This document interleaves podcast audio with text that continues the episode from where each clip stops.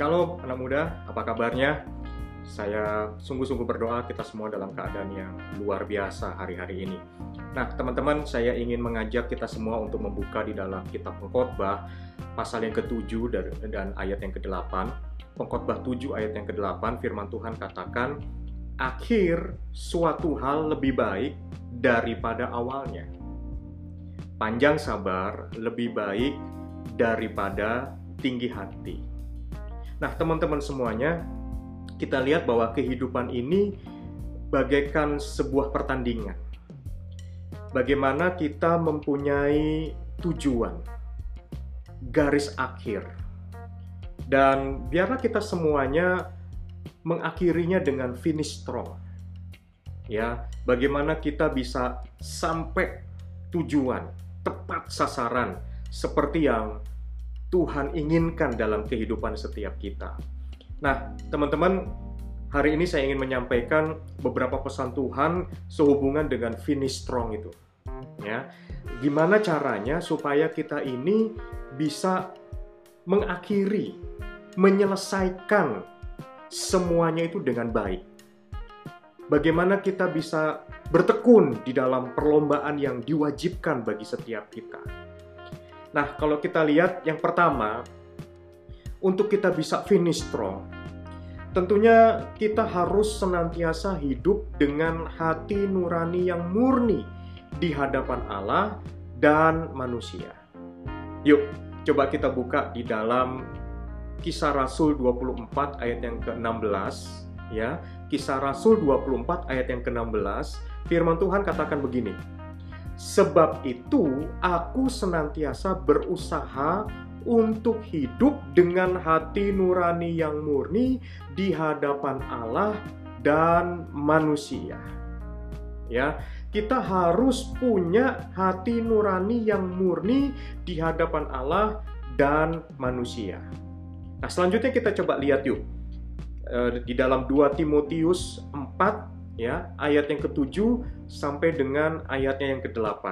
Kita mau lihat kehidupan dari Rasul Paulus. Di dalam ayat yang ketujuh dikatakan begini, Aku telah mengakhiri pertandingan dengan baik. Aku telah mencapai garis akhir dan aku telah memelihara iman.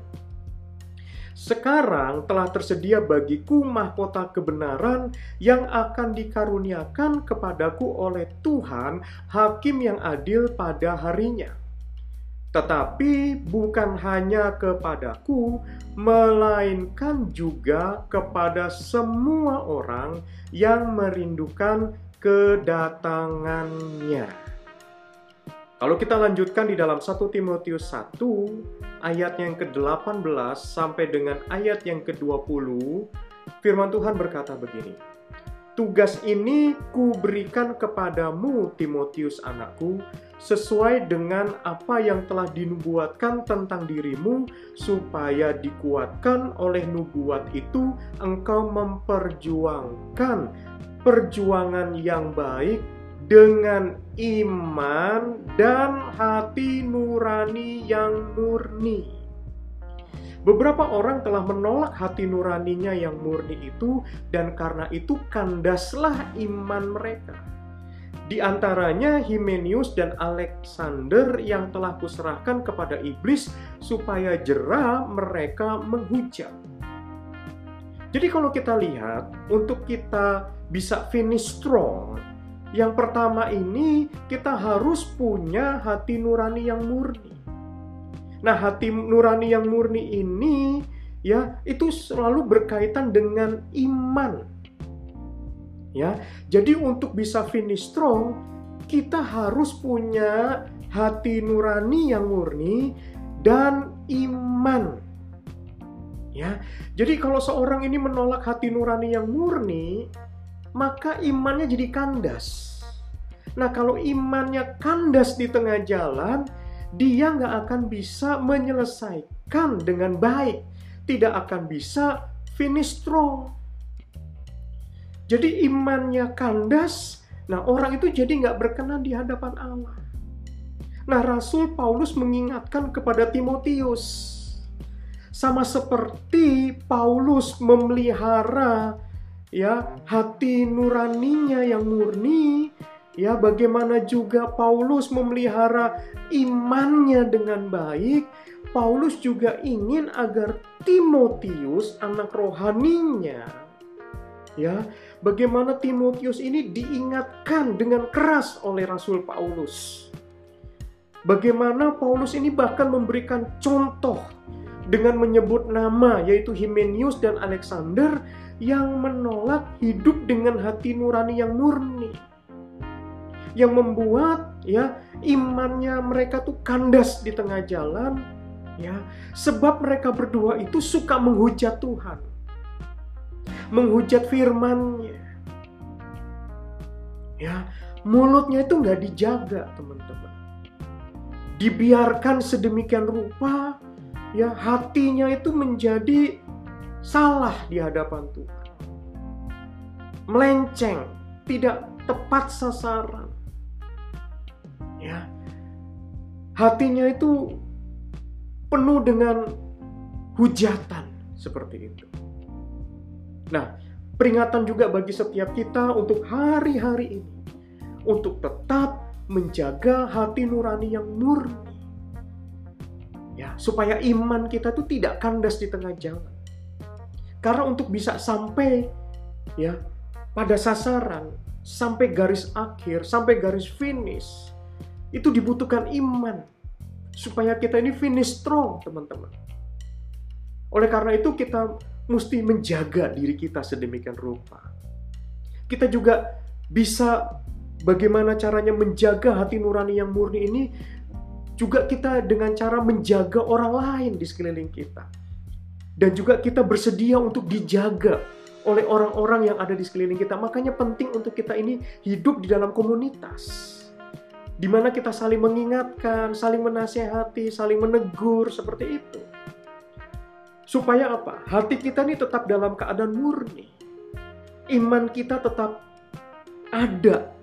Ya, roh kita tetap menyala-nyala di hadapan Tuhan. Itu yang membuat kita bisa terus berjalan sekalipun tekanan tetap ada. Hambatan mungkin ada, ya, halangan juga ada. Tetapi kalau kita memelihara hati nurani yang murni, kita menjaga iman kita, maka dalam perjalanan yang meskipun berat yang sedang kita jalani, tapi percayalah, ya, kita akan finish strong Yang kedua, ya, kita harus fokus kepada panggilan dan tujuan perjalanan hidup kita. Fokus, teman-teman. Ya, kalau kita lihat sekarang di dalam Keluaran 23 ayat yang ke-23 sampai 24 dikatakan begini. Ya, sebab malaikatku akan berjalan di depanmu dan membawa engkau kepada orang Amori, orang Het, orang Feris, orang Kanaan, orang Hewi, dan orang Yebus, dan aku akan melenyapkan mereka. Janganlah engkau sujud menyembah kepada Allah mereka atau beribadah kepadanya, dan janganlah engkau meniru perbuatan mereka, tetapi haruslah engkau musnahkan sama sekali patung-patung berhala buatan mereka, dan tugu-tugu berhala mereka haruslah kau remukan sama sekali. Teman-teman, kita harus lihat bahwa perjalanan bangsa Israel ya dari tanah Mesir menuju tanah perjanjian. Suka tidak suka, mau tidak mau di sini ya dari satu titik kepada titik yang lainnya. Mereka harus melewati tanah di mana ada bangsa-bangsa lain yang tidak mengenal Tuhan. Hidup di situ. Nah, masalahnya adalah bangsa-bangsa lain itu yang tidak mengenal Tuhan itu mereka itu penyembah-penyembah berhala. Bangsa-bangsa lain itu bisa menyebabkan orang Israel kehilangan fokus tujuan perjalanan hidup mereka. Bangsa-bangsa lain itu bisa membelokkan hati mereka yang bisa membuat mereka itu akhirnya menyembah kepada Allah lain dan menjauhkan mereka itu dari Tuhan.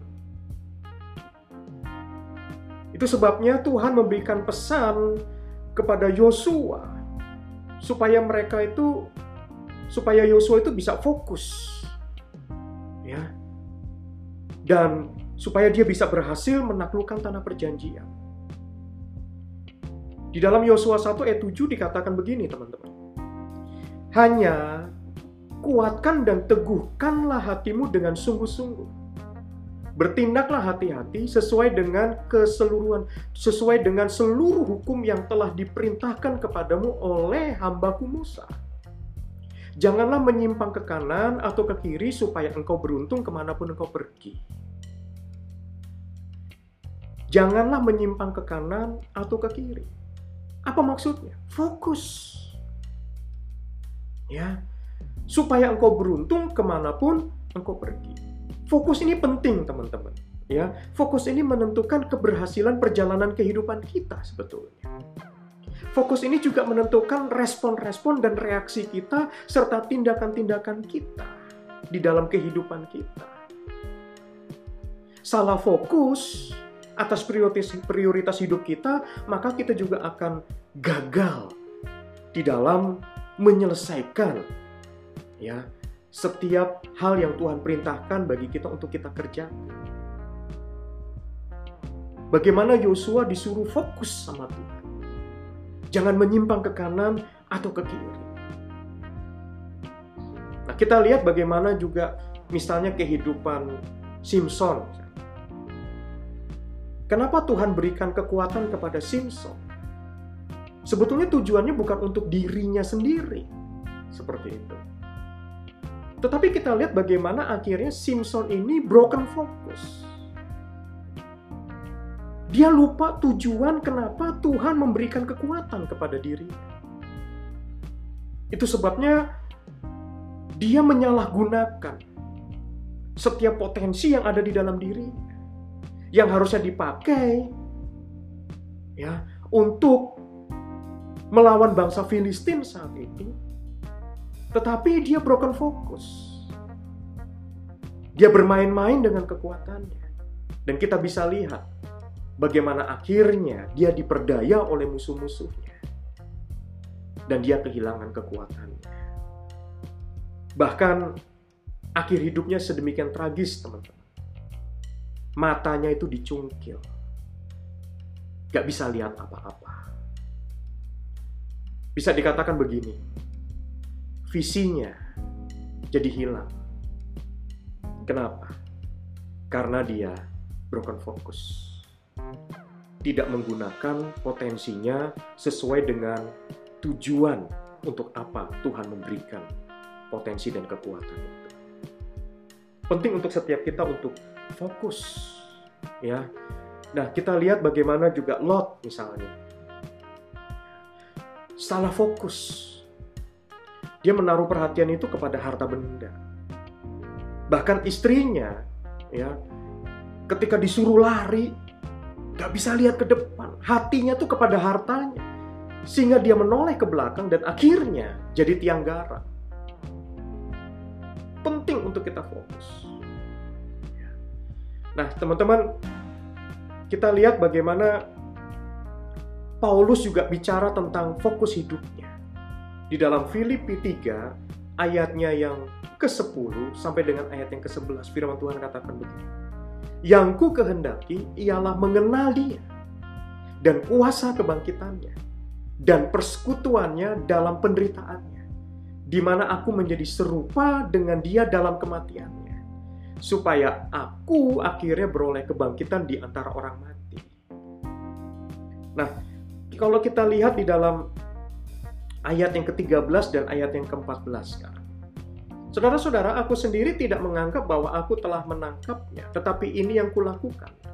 Aku melupakan apa yang telah di belakangku dan mengarahkan diri kepada apa yang di hadapanku dan berlari-lari kepada tujuan untuk memperoleh hadiah, yaitu panggilan sorgawi dari Allah dalam Kristus Yesus. Mungkin kita sudah mengalami yang namanya keberhasilan di masa lalu. Tapi Tuhan minta jangan terus tinggal di dalam masa lalu. Apalagi mungkin juga kita pernah mengalami kegagalan-kegagalan di masa lalu. Yuk, kita bangkit yuk.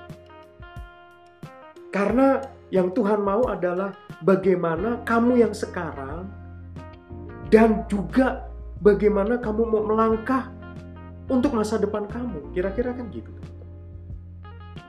Ya, jangan terus tinggal di masa lalu.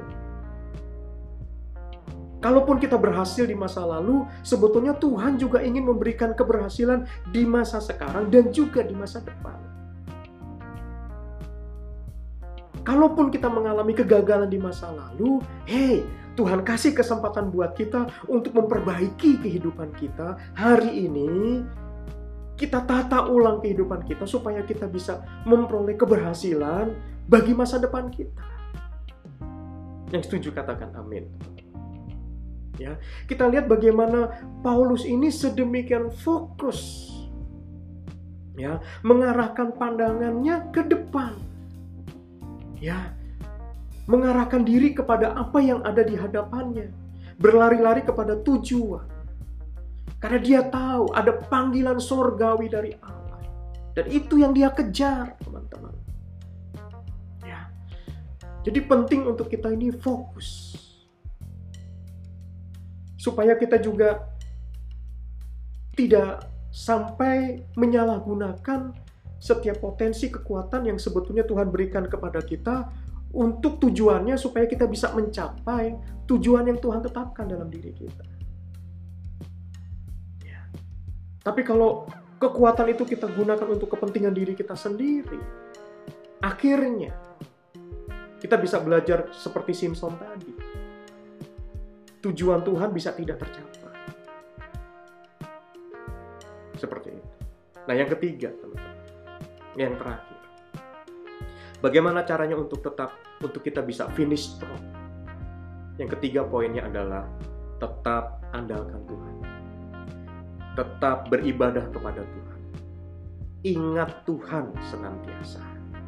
Ingat bahwa Tuhan itu adalah sumber segala sesuatu Bagaimana firman Tuhan juga mengingatkan kepada setiap kita, terkutuklah manusia yang mengandalkan sesamanya. Ya, tetapi kita harus mengandalkan Tuhan. Nah, bagaimana caranya? Saya selalu mendorong dan mengingatkan teman-teman semuanya. Tetap baca firman Tuhan. Tetap renungkan firman Tuhan. Dan lakukan itu Renungkan itu siang dan malam. Renungkan itu siang dan malam. Maka firman itu yang sebetulnya menjaga langkah-langkah kita. Untuk tetap ada di arena pertandingan yang diwajibkan bagi setiap kita. Nah, teman-teman, mari kita celebrate ya setiap keberhasilan-keberhasilan yang sudah kita capai dalam hidup kita. Dengan cara bagaimana? Kita mengucap syukur.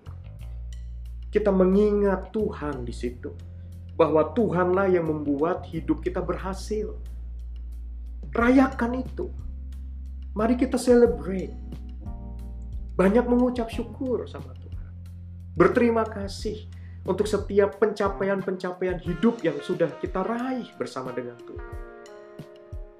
Tapi kalaupun gagal, evaluasi dan biarkan Tuhan yang menata, merapihkan langkah-langkah kita. Itu sebabnya kita harus terus andalkan Tuhan, jangan sampai langkah-langkah kita itu dengan kekuatan sendiri yang membuat kita tanpa disadari akhirnya justru melangkah keluar dari jalur pertandingan itu. Itu yang membuat kita tidak bisa finish strong. Di dalam kitab Keluaran 23 ayatnya yang ke-25 sampai 26 firman Tuhan katakan, "Tetapi kamu harus beribadah kepada Tuhan Allahmu. Maka Ia akan memberkati roti makananmu dan air minumanmu dan aku akan menjauhkan penyakit dari tengah-tengahmu." tidak akan ada di negerimu perempuan yang keguguran atau mandul. aku akan menggenapkan tahun umur. Teman-teman bisa kita lihat di sini. Ya, ketika kita terus beribadah kepada Tuhan. Dia memprovide setiap kita. Ingat teman-teman, ketika Tuhan memanggil kita, dia jugalah yang akan bertanggung jawab untuk memelihara kehidupan kita. Tapi bagian kita adalah tetap andalkan Tuhan. Dengan cara terus beribadah kepada dia. Maka dialah yang akan menyediakan makanan untuk kita makan. Roti untuk kita makan. Air untuk kita minum. Tuhan jugalah yang akan menjauhkan kita dari penyakit. Dari antara kita, di tengah-tengah kita. Nah, saya sungguh-sungguh berdoa teman-teman supaya kita tetap di dalam arena pertandingan. Hari-hari ini mungkin teman-teman menghadapi tekanan yang luar biasa. Di dalam pekerjaan, di dalam bisnis, karir setiap kita. Mungkin ada yang sedang gelisah, mungkin juga sedang ada yang ada di persimpangan jalan. Tapi mari yuk sama-sama. Tekanan seberat apa pun jangan sampai iman kita menjadi lemah. Jangan sampai membuat hati kita tidak lagi murni di hadapan Tuhan. Jangan sampai kemudian membuat hati kita jadi tercemar. Tetap jaga pergaulan kita. Tetap jaga untuk diri kita ada di komunitas yang benar, supaya kita bisa saling mendoakan satu dengan yang lainnya, saling menguatkan satu dengan yang lain. Dan kita bisa tetap fokus terhadap panggilan Tuhan yang sebetulnya Tuhan sudah taruh di dalam diri setiap kita. Tuhan taruh mimpinya di dalam diri setiap kita. Pesan saya buat setiap teman-teman, jangan kubur mimpi itu tapi biarlah kita tetap punya roh yang menyala-nyala, passion yang terus dikobarkan. Tetap setia, kerjakan panggilan Tuhan di dalam hidup setiap kita. Apalagi di era Pentakosta yang ketiga ini, teman-teman. Ya, bagaimana Roh Kudus dicurahkan dengan besar-besaran. Tujuannya supaya kita bisa menyelesaikan amanat agung. Saya sungguh-sungguh berdoa. Jangan ada di antara kita yang gugur imannya. Yang setuju katakan amin. Jangan ada di antara kita yang menjadi lemah. Ayo bangkit kembali. Renungkan firman Tuhan. Ya. Baca Alkitab tiap hari. Karena memang firman itu adalah makanan buat manusia roh kita. Jangan biarkan manusia roh kita kelaparan, teman-teman. Yuk, sama-sama ya, saling mengingatkan, jaga hati, supaya kita tetap mempunyai hati nurani yang murni, ya, punya iman yang tidak lelah, yang tidak lemah, fokus pada tujuan, dan tetap andalkan Tuhan di dalam jalan-jalan hidup kita. Yuk kita berdoa. Bapa di surga mengucap syukur kalau hari ini kami boleh mendengarkan kebenaran firman. Terima kasih Tuhan kalau firman-Mu menegur setiap kami, mengingatkan kami. Dan hamamu berdoa Tuhan buat sahabat-sahabatku yang mungkin kami tidak bisa beribadah secara on-site hari-hari ini. Tetapi biarlah Tuhan melalui siaran online ini, di mana pun sahabat-sahabatku berada. Biarlah mereka tetap kuat. Sekalipun hari-hari ini kami mengalami tekanan yang hebat. Dan kami berdoa Tuhan. Bantu kami Roh Kudus. Supaya kami boleh terus fokus dengan panggilan Tuhan. Terima kasih buat setiap kekuatan, kemampuan, potensi, talenta yang Tuhan taruh dalam hidup kami.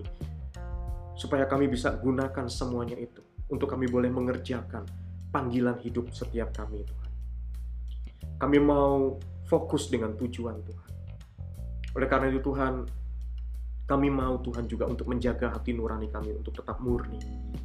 Memelihara iman kami untuk tidak menjadi lemah Terima kasih buat sahabat-sahabat yang ada di sekeliling kami.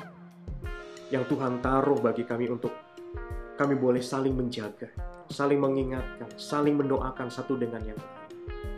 Dan kami juga mau Tuhan untuk tetap, tetap fokus kepada Tuhan, beribadah kepada Tuhan, mengandalkan Tuhan senantiasa dalam hidup kami. Terima kasih untuk setiap keberhasilan yang boleh kami raih, yang kami percaya ada tangan Tuhan di dalamnya yang membantu kami untuk kami bisa meraih keberhasilan. Tapi kalaupun hari-hari ini kami sedang mengalami kegagalan, kami mau Tuhan berjalan bersama dengan Tuhan. Biarlah Tuhan yang merapikan langkah-langkah kami. Kami mau minta ampun di hadapan Tuhan untuk setiap langkah-langkah keputusan-keputusan yang sembrono yang mungkin pernah kami ambil dalam hidup kami yang membuat kami salah langkah dan membuat kami hidup kami terperosok hari-hari ini. Tapi kami percaya kami punya Tuhan yang maha kuat, yang tangannya mampu mengangkat kami kembali Tuhan. Sehingga kami tidak akan jatuh tergeletak, tapi kami diberi kekuatan untuk melangkah kembali dan meneruskan kehidupan kami. Mengucap syukur Tuhan, kami mau Tuhan, setiap kami tidak ada imannya yang gugur dari antara kami. Kami semua mau finish strong ya Tuhan Yesus. Oleh karena itu Tuhan sertai kehidupan kami supaya setiap kami Tuhan boleh menyelesaikan panggilan Tuhan dalam hidup setiap kami. Beri kami Tuhan kekuatan-Mu Tuhan. Kami mau di era Pentakosta yang ketiga ini. Kami mau menyelesaikan amanat agung yang Tuhan berikan dalam hidup setiap kami. Terima kasih Tuhan buat pengurapan-Mu, buat kekuatan yang baru yang Tuhan beri dalam hidup setiap kami. Kami mau terus fokus dengan Tuhan, fokus dengan panggilan yang Tuhan taruh dalam hidup setiap kami. Terima kasih Bapa dalam nama Tuhan Yesus. Kami berdoa kami mengucap syukur. Haleluya. Amin. Tuhan Yesus berkati setiap kita dan biarlah kita tetap memiliki roh yang menyertai. God bless you. Mari teman-teman, kita angkat tangan kita. Teman-teman semuanya, biarlah kita terima berkat dari Allah Bapa dalam nama putranya yang tunggal Tuhan Yesus Kristus perlindungan, penyertaan, pertolongan, penghiburan, kuasa dari Tuhan Roh Kudus menyertai kita mulai hari ini sampai kedatangan kedua kalinya menjemput kita di awan-awan yang permai, bahkan sampai selama-lamanya. Setiap kita yang percaya dan diberkati, sama-sama katakan, Amin. God bless you.